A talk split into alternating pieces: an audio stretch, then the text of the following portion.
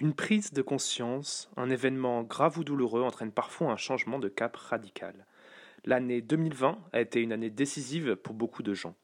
Pandémie, confinement et couvre-feu, les Français ont vu leurs habitudes bouleversées. Enfermés à leur domicile, certains d'entre eux se sont mis à rêver d'une autre vie, plus proche de la nature. Dans ce second épisode du podcast Solutions écolo, on vous présente Isabelle qui prend le chemin d'une nouvelle vie, plus simple, minimaliste et en accord avec ses convictions écolo. J'ai un petit peu l'impression d'avoir eu euh, plusieurs vies. Là, ça fait depuis 2011 que je suis à Strasbourg avec euh, mes trois enfants euh, seuls. Avant ça, j'étais mariée en couple. On a vécu longtemps à Bruxelles. Mon mari était allemand, mes enfants sont franco-allemands. On était à Bruxelles parce que on a vécu avant encore en Allemagne et que j'avais le mal du pays et qu'il avait euh, eu un poste à l'école européenne de prof. Il était prof, voilà. Donc euh, moi, en arrivant à Strasbourg, enfin, je me suis séparée. Euh, ça a fini de manière dramatique. Je ne vais pas rentrer dans les détails, mais j'ai vraiment l'impression d'avoir recommencé une nouvelle vie.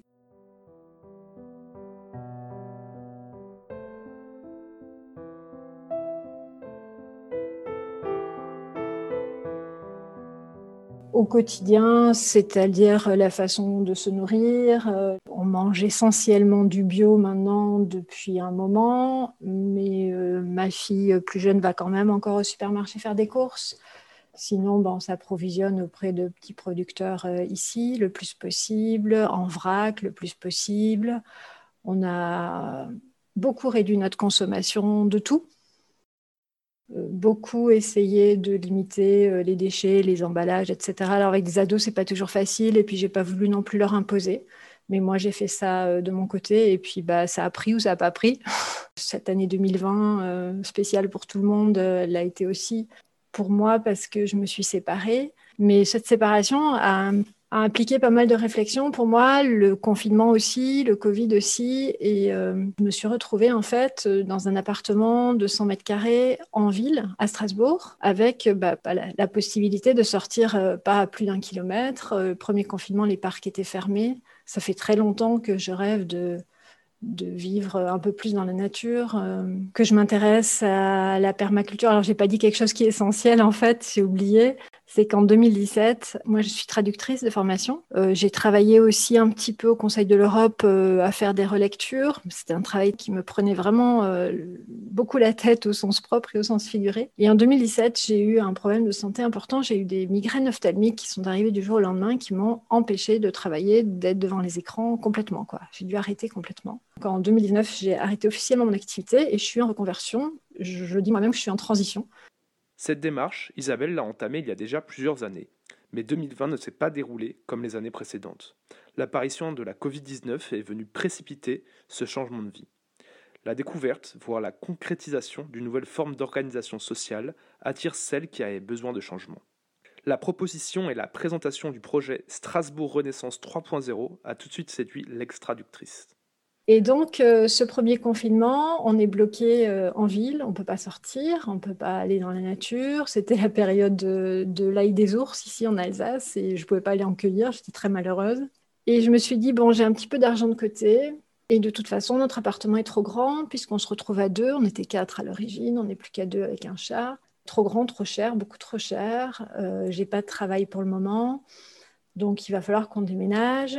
Euh, j'ai regardé un petit peu ce qui existait et puis je me suis rendu compte que je ne pourrais pas déménager, acheter quelque chose avec ma fille à Strasbourg, euh, c'est beaucoup trop cher. Et j'en ai parlé avec un ami qui me dit Ah, mais tu connais l'habitat participatif? Il y a un projet à la Robertso, c'est euh, un quartier au nord de Strasbourg, un quartier un peu huppé. Et il me dit Oui, voilà, c'est un projet pour lequel je m'intéressais moi au début d'année, mais bon, la personne qui s'intéressait aussi finalement euh, n'est plus intéressée, donc euh, j'ai laissé tomber, mais regarde, va voir. Donc j'ai commencé à me renseigner. Et donc en fait, j'ai été euh, complètement emballée. J'en avais déjà entendu parler. J'ai un frère qui habite à Montpellier, j'étais allée le voir et j'avais vu de loin Mascobado, qui est un, un très beau projet en fonctionnement, avec des très beaux bâtiments. Enfin, ça faisait vraiment envie.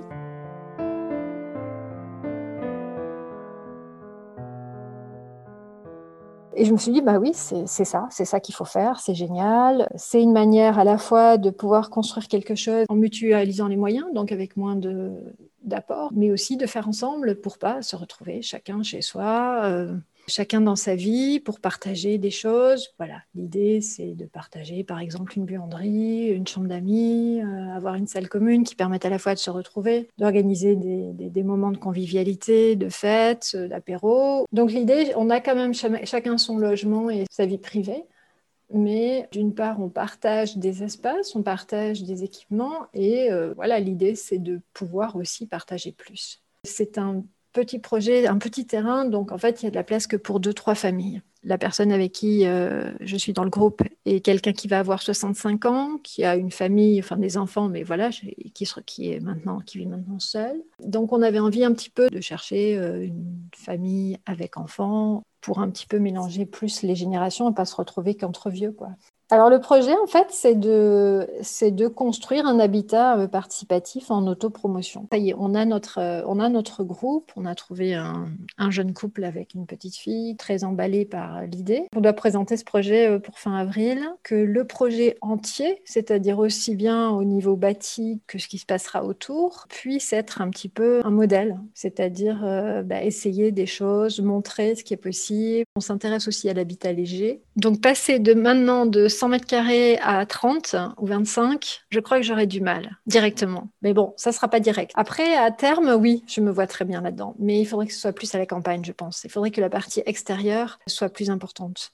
Déterminée et maîtresse de son avenir, Isabelle Raison s'est lancée dans ce projet d'écolieu. Aujourd'hui, elle souhaite plus que tout que ce projet voit le jour. Au-delà d'un lieu de vie, pour Isabelle, c'est aussi un projet témoin test qui devrait permettre d'accentuer une transition vers un monde plus social, plus local et plus proche de l'environnement. À terme, elle se voit lancer d'autres projets de plus grande envergure et sûrement plus à la campagne qu'en ville. Merci à tous pour votre écoute sur ce second podcast de Solutions Écolo. À bientôt pour plus d'histoires.